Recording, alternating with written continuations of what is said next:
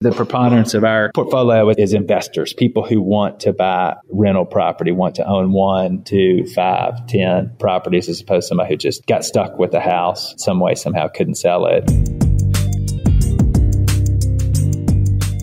Welcome, closers. Today we have another episode of the Profitable Property Management Podcast coming at you. This is season two on sales. I'm your host, Jordan Muela, and every week I interview world class property management entrepreneurs and industry experts who share actual insights to help you grow your property management empire. So, whether you manage 100 or 1,000 units, this broadcast is designed to help you see the big picture and give you the tools and tactics that you need to get to the next level. I don't throw darts at a board. I bet on sure things. Read Sun Tzu, The Art of War. Every battle is won before it's ever fought. Think about it.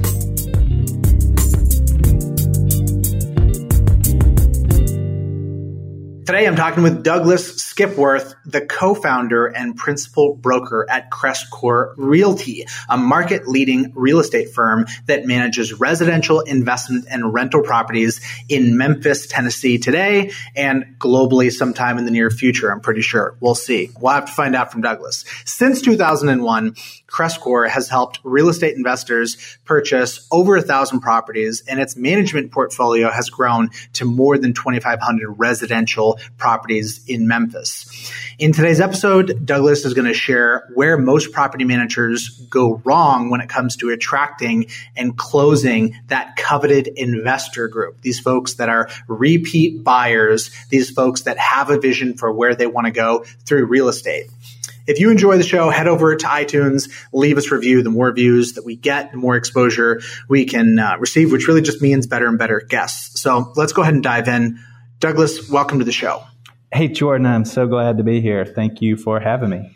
Well, Douglas, I just want to start off with your background because I really feel like that that's going to frame the issue of why it is that your business has been so effective at targeting investors. So walk me all the way back to your undergrad work at Vanderbilt. How did you see your career trajectory back then? Were you entrepreneurially minded at that point in your life? Oh man, wow, you're starting way back. My dad is a small business owner and he's a portrait photographer. So he had many studios kind of across the Southeast. So I, I definitely have some of that. I know we'll get to born or bred, but some of that in my blood. But no, coming out of school, I wasn't exactly sure what my career path would look like it wasn't etched in stone. I had a bunch of friends who knew they wanted to be a doctor or they wanted to be a lawyer um, right out. I did not have that luxury, so I had to kind of try a few things before I found my eventual kind of life purpose.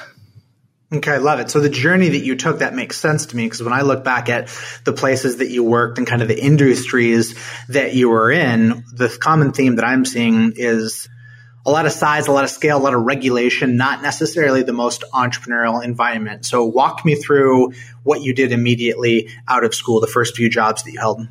I went to work for a large commercial bank here in Memphis coming out of school in Nashville. So staying in Tennessee, a regional bank because I wanted to see a lot of businesses. I wanted to understand. I knew numbers, finance, accounting was the language of business, so I wanted to kind of familiarize myself with that, and then again see see some entrepreneurs in action, see some different industries, different size businesses, from publicly traded companies all the way down to the mom and pops, and and the bank allowed me to do that.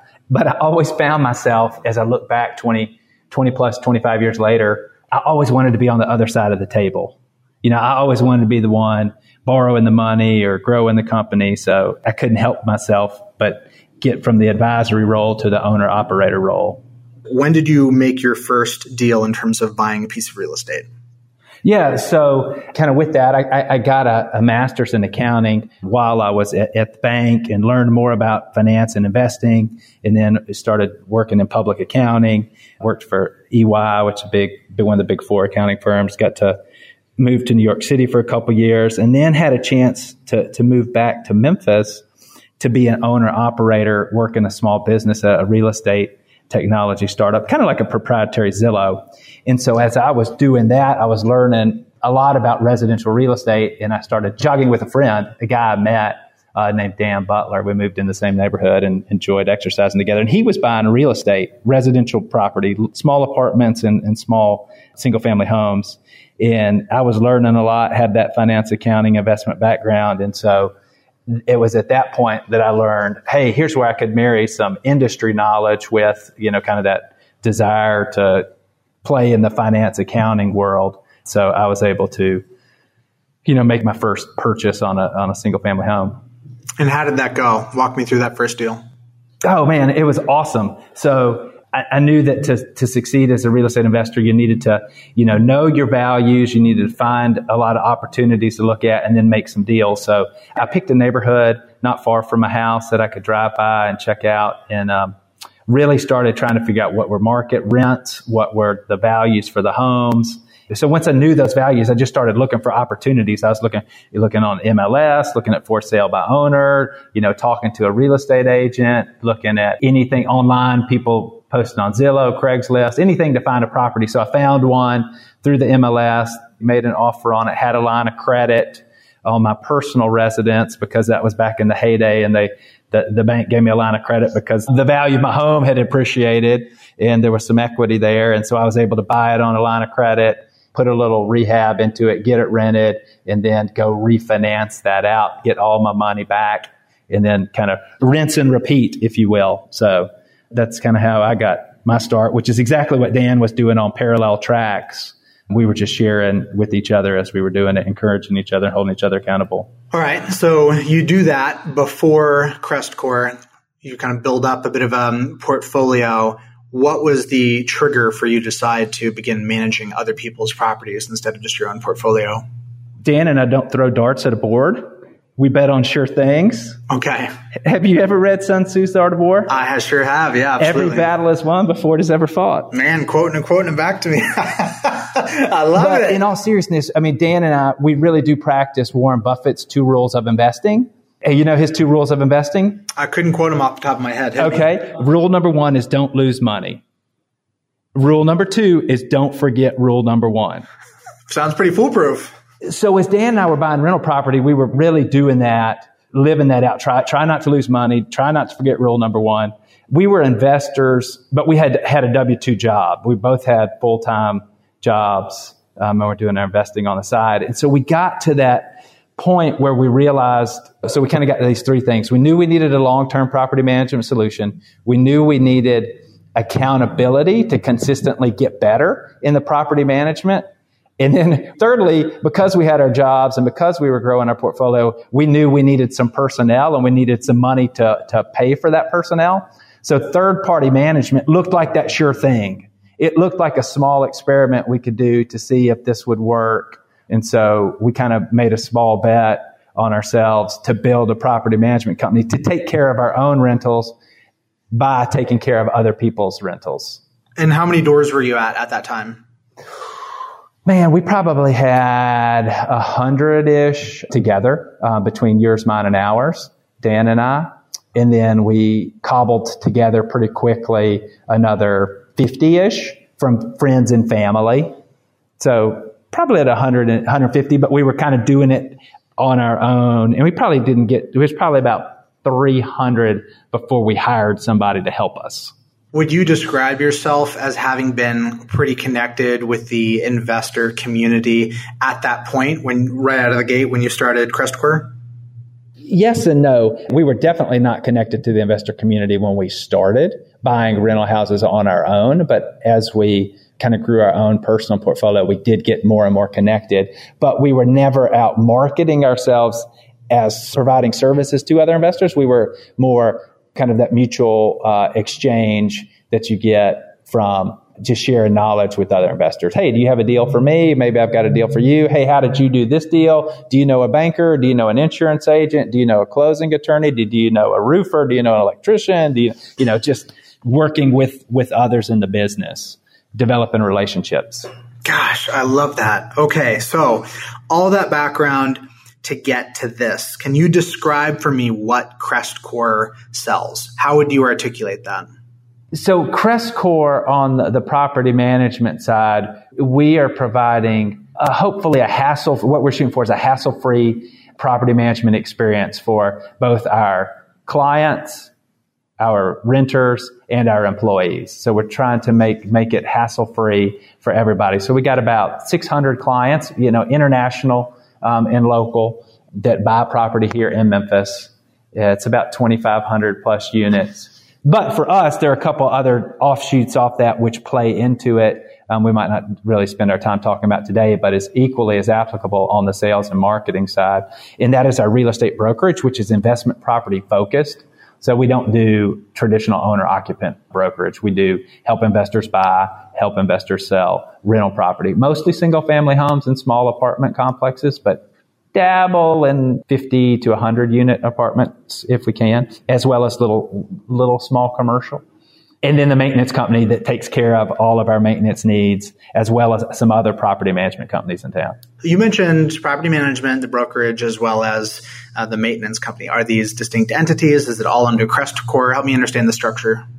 Ideally, there are three different entities. So Crestcore Realty is one entity and it's got the brokerage and property management. And then the maintenance company is called City Light Commercial Services and it is its own entity. At some point, brokerage and property management, we would like to split. We actually have an entity called Crestcore Property Management LLC that we will kind of graduate to, but we we just got to put some things in place internally accounting personnel and such.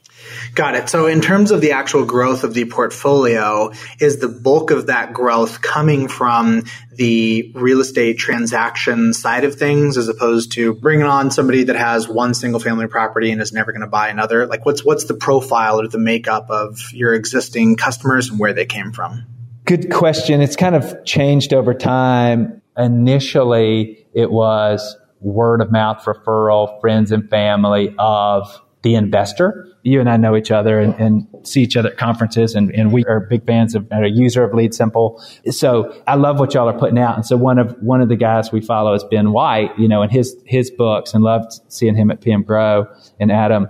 So one of his books, he talks about the five channels uh, that you've had him on the show. We we do the same thing. We we call it three channels, but we they're a little different. So we've always looked at it as there's three ways to get property management clients. We can buy or acquire a property management company. We can find new clients, or we can grow with our existing clients. And so we have always focused on growing with our existing clients. Haven't acquired a property management company haven't spent as much time and effort trying to find new clients. We have spent all of our time and effort trying to grow with our existing clients. And that is, you know, educate, help, answer questions, and walk them through how we personally went from zero units to 10 units to 20 units and help them go through that. And the brokerage is a key component of that to help them find deals, help them finance deals, help them partner with the right insurance company, the right closing attorney, um, and, and, work through that. Now, that's not to say we don't do that, that second channel, which is find new clients. So we, we are looking, we have done a lot more looking for new clients over the past couple years than we did uh, initially because a lot of clients would find us. It's gotten a little more competitive over the years as property management has become more sophisticated. But we've grown with our existing clients and now the brokerage has allowed us to find the new clients. So there, there are websites out there like Bigger Pockets. That's a great resource for buyers. Memphis is, I mean, we, we, we're kind of one of those things. Are we lucky or skilled? I mean, we would say we're blessed to be in Memphis, Tennessee, where a lot of investors want to buy property. And so we get a lot of uh, attention Memphis gets a lot of attention. We get a, we attract a lot of inquiries because of that. So we're able to kind of, you know, we kind of fish with a net instead of having to fish with a, a line because there's so many fish out there. I love it. So just to be clear, are you describing a situation where that growth of growing with your existing clients, is that more like helping investors buy more properties or helping non investor landlords become investors and embrace that investor mindset? I would say the, the former of helping investors buy more property as opposed to converting an accidental landlord into a investor. The, the, the preponderance of our portfolio is, is investors, people who want to buy rental property, want to own one, two, five, ten, um, properties as opposed to somebody who just got stuck with a house some way, somehow couldn't sell it. So it's really the brokerage that is drawing in these investors, and then you're working with them to grow their portfolios, correct? That is correct. And then the second thing is we're, we're always kind of what you alluded to initially or earlier was we built a lot of relationships in the marketplace being investors ourselves. Uh, again, with banks, with insurance agents, with closing attorneys and the like when they have clients who express an interest in a property management service or buying rental property or selling rental property, they send them our way. They refer that business to us. Um, so that, that, that relationship, that professional relationship is, it's just been a gold mine for us as far as acquiring new business. Okay, great. So how do you think that those people that are referring your business think about what you guys do on the brokerage side? How do you think that they think about the differentiating factor of CrestCore in terms of facilitating a purchase transaction as opposed to XYZ agent down the road? I think know, trust, and like is big. I think the experience we have is, is really important because they know we've kind of blazed that trail, so to speak. And we, we kind of eat our own cooking and, and know what we're talking about and they're doing. But I, I would say because we specialize in it and because we focus on it, we have more outlets. So for a buyer, we have more sources of leads for properties. We can, we can find more opportunities than a regular agent can or a property management company that doesn't help people buy. Similarly, on the sell side, if somebody wants to sell a property, we've got more channels for them to sell um, their property. I mean, we get we get it all the time. It's because we've got 600 plus clients that that we get referred to help people sell their property because they know we've got the buyers. Kind of Willie Sutton, why do you rob banks? Because that's where the money is. It's like, well, why why do you send them to CrestCore? Because that's where the buyers are. You know, that's where the investors are. That's why they're going to refer them to us.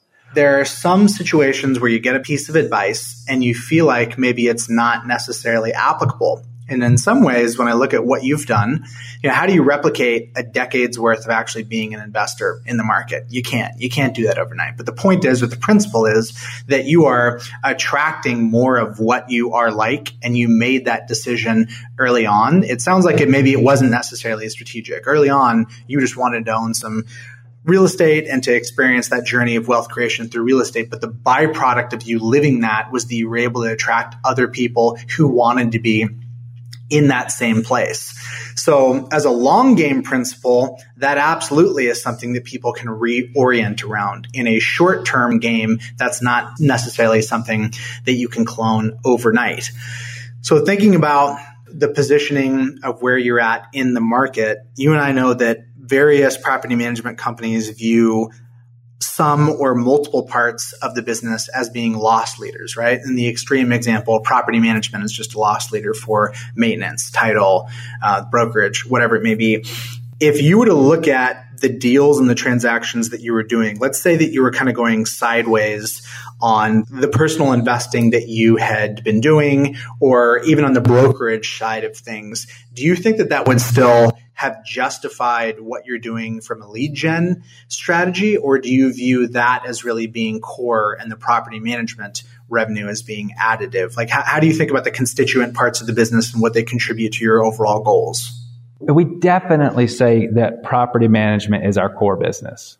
So goes property management, so goes the whole enterprise brokerage can be do, can be doing great, helping people buy all day long or helping people sell if they need to. But if property management is sucking wind, we're going to be in trouble. It's the same with maintenance. But on the flip side, if, if the property management company is is executing well and doing the things it should be, it's kind of the rising tide that lifts all boats. It's the one that, that we orient around for sure. Really, what I want to explore with you, Douglas, is the relationship between the investing side of the business and property management. Because when we think about what most property management companies are selling, it really tends to be a, a stasis driven sort of thing. I have this asset. I don't want anything bad to happen to it. I'd like it to grow, but honestly, that's that's largely in terms of the consumer perception, a market condition based kind of scenario, but I definitely want my downside protection there. And it's implicit in the word property management. By nature, the level of, of excitement or proactive effort that is going to be kind of granted to, to just the name itself is low. Whereas if we're flipping, we're, we're, doing deals, like that feels like more of a proactive sort of thing. So the challenge that I see is that so many property managers feel commodified when they talk to people and the first question is, well, what's your price? And yet there's also that understanding of how they are contributing to being commodified by virtue of not selling a better story. If the story is simply, I will maintain what you have and make sure that nothing bad happens to it, in many ways, it's not a compelling story as compared to long term wealth creation through real estate. In your opinion, why is it that more property management companies don't sell and lean into that story in light of the fact that you have and you've seen the power that comes from it?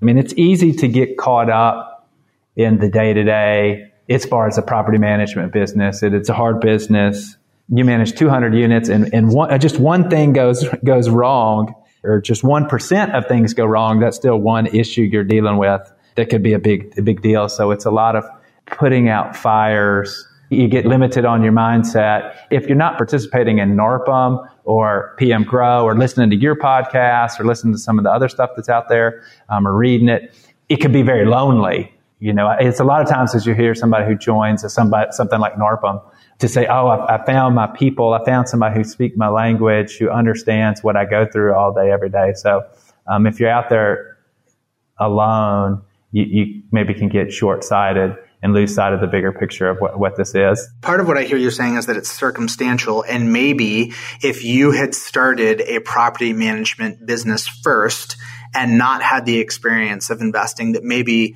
you're saying that you might have gotten stuck there and not realized the power of, of going deep on that that investor side. Is that kind of what I'm hearing? I, I think that is, is, is one possibility for sure, and something that I, I feel like I've seen witnessed locally in our marketplace here, for sure let's just talk more about kind of the power of, of that story. Ultimately, businesses are brands. They're selling stories that consumers believe that they can participate in as a result of working with the brand. You're selling wealth creation through real estate. Somebody else is selling the opportunity to basically just kind of maintain what they have when we say that that is what you are selling, what does that look like for you? Put legs on that. Is that is that content? Is that just mindset? Is that your ability to facilitate a phone call and speak the investor's language, pro formas? Walk me through what's bound up in that that allows you to actually accomplish that. That is kind of what we feel the the core of, of, of who we are. And part of it's in our, our, our core values integrity, personal responsibility, partnership, service growth and long term perspective. And so it's kind of tied up into some of that's in that investor mindset of um, partnerships, long term perspective, you know, growth.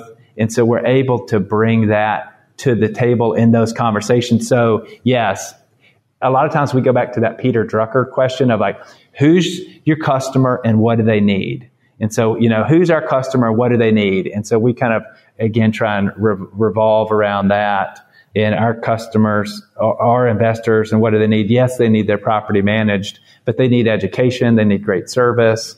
Um, so that looks like continually improving our operations and customer service for them. And I mean, we could spend a whole episode just talking about strategies and tactics around, you know, property management, the business, uh, running the business, but then also it's a lot, as you mentioned, content. Alex um, over at four and a half, who you know well, he's got a great framework that we, we borrowed for about where it's, you know, content, reputation, and closing. So on the sales and marketing side. So we're trying to do all kinds of stuff to improve our reputation and generate content, which makes the closings easier. I know we've talked a little about this in the past, but it's anything from uh, investor education with blogs and videos, radio shows, investor events, attending conferences, sp- trying to do speaking engagements, trying to participate in things like this so that then that enhances our reputation as thought leaders, in the industry, which allows us to create content, and it just becomes that virtuous cycle that feeds feeds each other um, and creates real value for our clients. Because at the end of the day, it's like again, who are our clients? What do they want? We're trying to create stuff that they want. Now, when you do that content creation, do you think that is more of being a lead gen activity, or do you think that is more being a nurturing activity for your existing customers to get them to that next step of making another purchase? Oh man, initially we thought of it as a nurturing, but we've realized that it, it has a lot of lead gen benefits.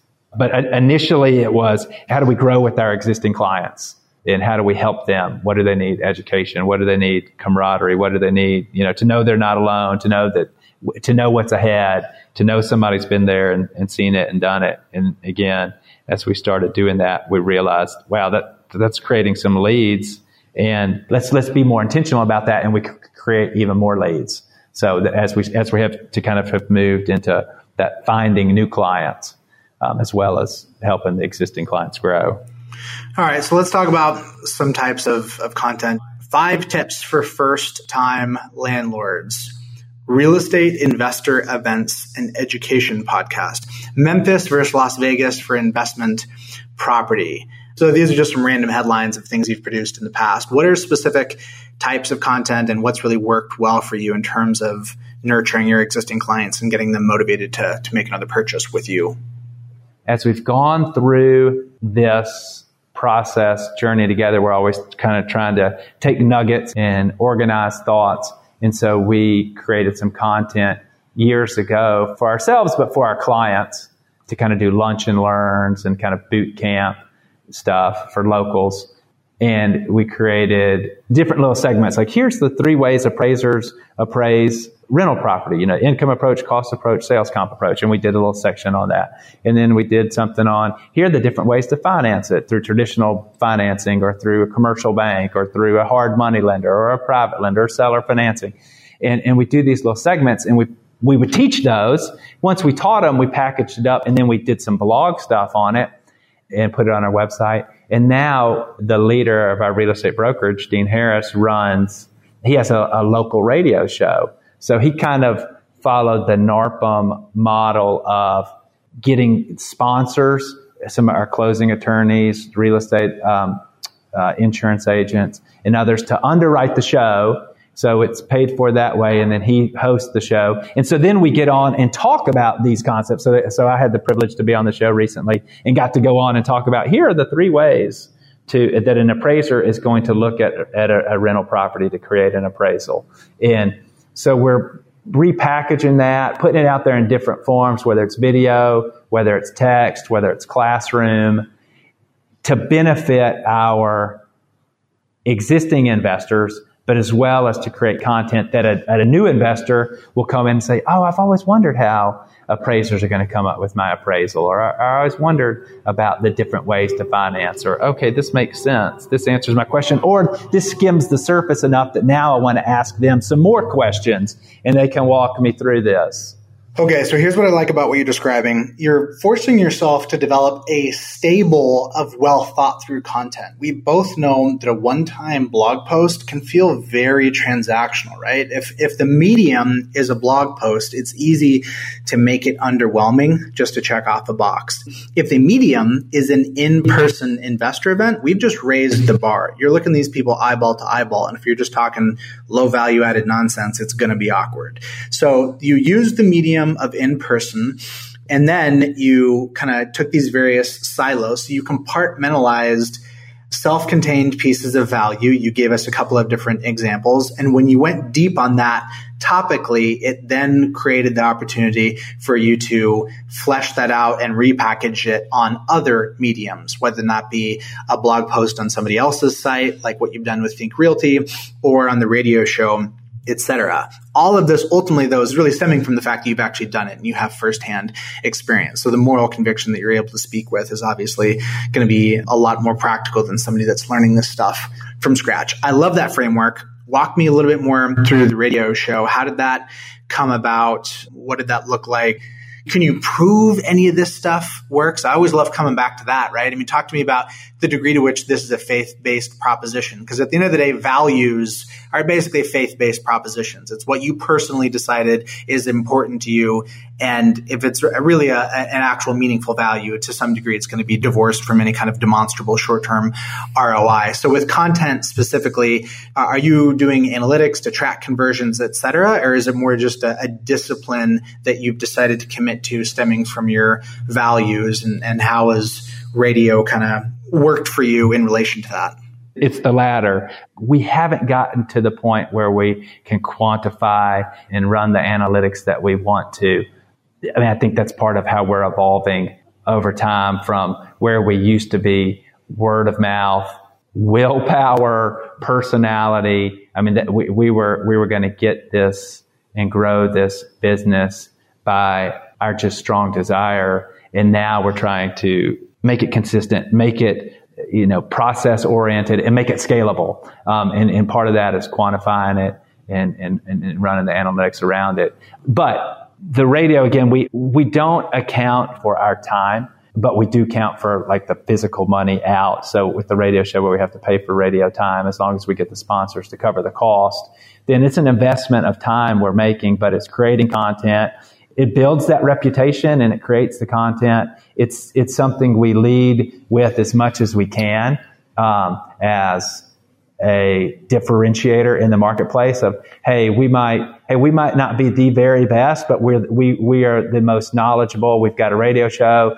Here's some episodes that you might find interesting we just lead with that as much as we can. so it really goes back to that micro influence. When you go to a company's website, within the first three seconds, you've made a lot of strong judgments that everything after that is being interpreted through. So if you roll up to an investor and you inform them that, hey, guess what? I have a blog.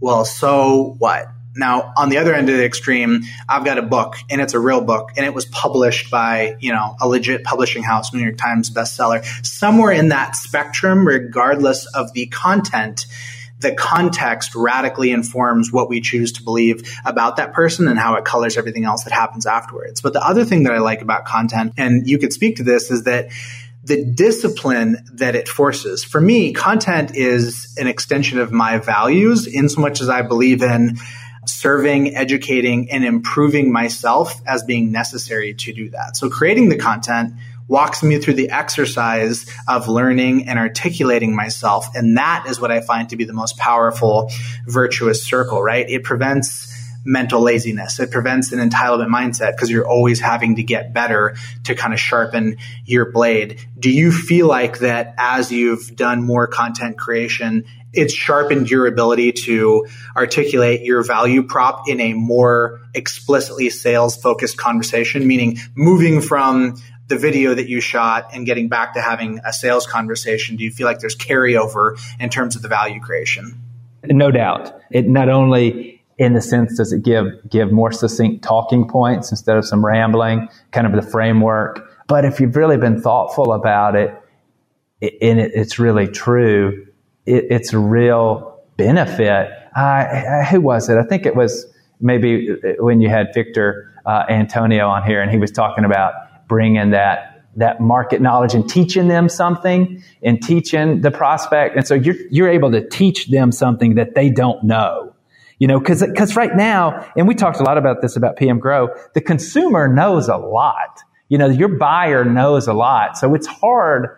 You know, you can't just regurgitate you got to be able to present new ideas, things they haven't thought about, things that you've learned through experience, which anybody who's been in the property management business for a year has learned more than most investors will ever know just by being in the trenches and to share that experience, to have some talking points, to kind of tell, have you thought of this? Um, and that's a lot. I know we're not talking about closing per se, but that's a lot of how we get warm leads, to the closing table and kind of get them over the hump is through asking them questions and then telling them or you know sharing with them some of our horror stories or oh we learned this you want to avoid doing that or um, have you thought about this you know this is the, a lesson learned the hard way and just kind of unpacking some of that. And again, some of that framework, the content, the content gives us to talk through a lot of those points. Love it. Totally makes sense to me. The last thing I wanted to ask you about this before we head to the rapid fire section of the interview is when you think about wealth creation through real estate, that story that you're selling that's been really effective for you to grow your business, where do you see future facing innovation? And I specifically want to ask you about syndicating deals. Have you or have you ever considered syndicating deals, let's say in the multifamily space, and allowing your current customers to have the opportunity to have fractional ownership in some kind of a, a deal along those lines? Yes, we've thought about it, have never done it. Have a couple of investor clients who kind of do something like that. We want to be so buttoned up operationally before we go go that route, and we're getting we're getting closer and we're excited about that as a possibility. And that's one of the reasons we just love this business is man, because there's so many opportunities to provide service and add value with that knowledge and the continually trying to sharpen the sword, kind of like you said, continually personal development and learn that the sky's kind of the limit as far as what you want to make of it. So, are you doing any deal flow right now? Do you actively put deals in front of your existing stable of owners? We do from the standpoint of our brokerage side looking for opportunities and then, you know, know who they know who is a, a red hot buyer or an active buyer or has money or will look at a good deal. Um, so they're constantly, the brokerage side's constantly putting deals out there for clients. So the brokerage is really integrated with the management company in that regard. One hundred percent, yes, absolutely. Love that. Yeah, I think that's key. Okay, great. Well, let's move to the rapid fire section of the interview. I'm just going to ask questions that hopefully you've got a, a guttural response to. And the first question is What type of real estate transaction or deal structure will you never do again? Buying a property at foreclosure that we don't don't have any, any, experience in. We bought a commercial building at foreclosure. We had a ton of experience buying residential property at foreclosure and had no problem. Bought a commercial building at foreclosure, didn't really know what we were doing. And th- four years later, we still have that commercial building and are kind of trying to figure out what the heck we're doing with it. Okay, so it wasn't so much the foreclosures, but just the fact that you had less experience with commercial. Getting out of your area, your circle of competence or your area expertise. That's right. Love it. It was a small experiment, but it, it, thankfully it wasn't a huge bet. So okay. it was just, so. All right. Anyway. So, second question: How would you advise someone who's thinking about starting a property management business and debating whether or not to go solo or to take on a business partner? I couldn't walk through life without a business partner personally. I think it, it's it's kind of who who you are. If you if you need that accountability, you need to share in the successes. You want somebody to celebrate with. You want somebody to commiserate with. Um, you want somebody to shore up your weaknesses, somebody who you can maximize your strengths with. You know, then you're a great candidate for a partner. Finding a partner is a harder, harder thing, um, but you, you might be a candidate for, for looking for partnership if some of those things ring true for you. Have you had any partner experiences that went south? I've definitely had um, some partnership experiences that were more challenging than my current business partner, Dan Butler. He and I have had some relationships that have not, not been as great personally. And then outside of um, our partnership, we've both had some things, again, more challenging, nothing disastrous, but you know, nothing to scare us away from ever being partner. You know, those people who are who are who, are, who have been you know burned, um, been burned, and hey, I'm never going to date again. You know, kind of thing. Um, so now we, we love love our partnership. Awesome. Who do you learn from currently? Oh my goodness. Um, I try and learn all day, every day from whomever. Read a ton. Um, love reading business how tos and biographies, especially business autobiographies. Love that. Uh, love listening to podcasts, whether it's something like like uh, your show or, or things like how I built this and uh, Masters of Scale. You know, just good good good shows out there um, and then learn from, you know, friends and colleagues. We're part of a group called Vistage, which is like EO or some of these other, it's a peer network. Learn a ton from those guys because they're, they're battling the same things we're doing. In different industries, but same same personnel issues, same client issues, same operational issues, same financing issues. So it's it's a good group to, to, to learn from. Learning all the time. I like that. So you're, you're exposing yourself to learning this well outside the realm of property management. Uh, uh, yes, absolutely. So, how do you think about legacy in business, Douglas? Oh man, I'm I'm I'm only 44, man. I hope to be doing this for uh, 56 more years. I hope to be doing it till I'm 100. So I've got a long time to think about that. Um, I, I, think about it as kind of showing up and doing what what what you're called to do day in day out, and you know, kind of leaving things better than you found them, um, whatever that will look like. You know, serving your clients well, serving your your employees well, colleagues well. What one book has impacted you the most? Oh man, um, outside the Bible, uh, man, I would probably say um, a good one for this group is "Built to Last" by Jim Collins. It was kind of a precursor to "Good to Great," but I, I just it, it, just meant a lot. You know, it's kind of foundational for how we're building our business. Kind of talking about a legacy. You know, built to last, built around purpose. You know, and change. You know, purpose and change both at the same time. Playing the long game, yeah, absolutely. It's it's a classic. If you could do it all over again, what advice would you have given yourself at the beginning of your real estate career? Even though we valued relationships so much, I don't think you could overemphasize it in the sense of the right hires, the right partners, like we just talked about. I mean, just surrounding yourself with the right people and, and being way more intentional about that and not settling you know, holding, holding out and doing, even if that means doing more yourself until you found, you know, the right quote partners, business partners, vendors, suppliers, customers, clients. What I've been thinking about recently is relationship versus productivity.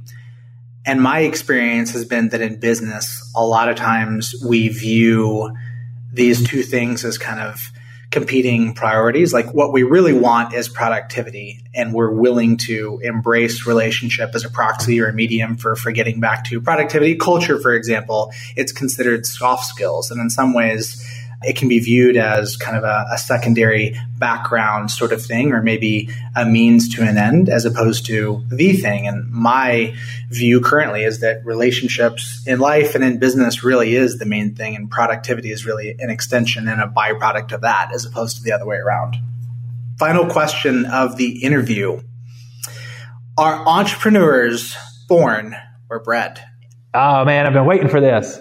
So I'm going to answer like everybody else uh, who's been on the show, both. But I'm gonna give you. I'm gonna give you. I'm gonna give you a twist. Flesh that out for me. I, I kind of view it like the parable of the talents from the New Testament. So, so in that parable, you know, a master gives his servants uh, three different servants talents. He gives one one talent, one two talents, and one five talents. And then, you know, he comes back. Two of the servants have maximized the talent, and one has essentially squandered it. So I kind of view it when you think of entrepreneurship. I think we're all giving given a measure of entrepreneurship, and then there's the the, the, the born part, and then it's the kind of the bred part that it's up to us to, to maximize it or to, to kind of live up to our potential. So to kind of that personal development we're, we're talking about, you know, to kind of maybe look at it in a different analogy is maybe like a, a professional athlete. You know, are you drafted in the first round or you drafted in the late rounds? And what do you make of that? Do you become an all-star or Hall of Famer growing where you're planted? So I, I think it's both, but a lot of it depends on you nurturing your God-given abilities. Hmm. Okay. I'm, I'm digging this. I'm hearing where you're coming from. There's no doubt about it. So you'll see folks that have tremendous talent, quote unquote, and squander it, right? And that's kind of like what's interesting about like the Mensa Club or organization, organization of geniuses, and it very much does not correlate with life achievement, etc. And then you got folks that have had really hard circumstances and of actually even just achieving kind of a baseline modicum of success was a huge miracle of a victory for them in light of the circumstances that they were up against. So I think that's a pretty fair answer. I would give that I would give that two thumbs up for being a good answer and not a cop out. I appreciate you parsing the nuance. Yeah, yeah, for sure. Well, so Douglas, if folks want to um, follow a little bit more about Crestcore, and specifically if folks want to kind of have the experience of an investor as it relates to kind of experiencing your brand, what's the best way to do that? Do you have a newsletter? Do you have an email list? How can they get in touch and follow what you're up to?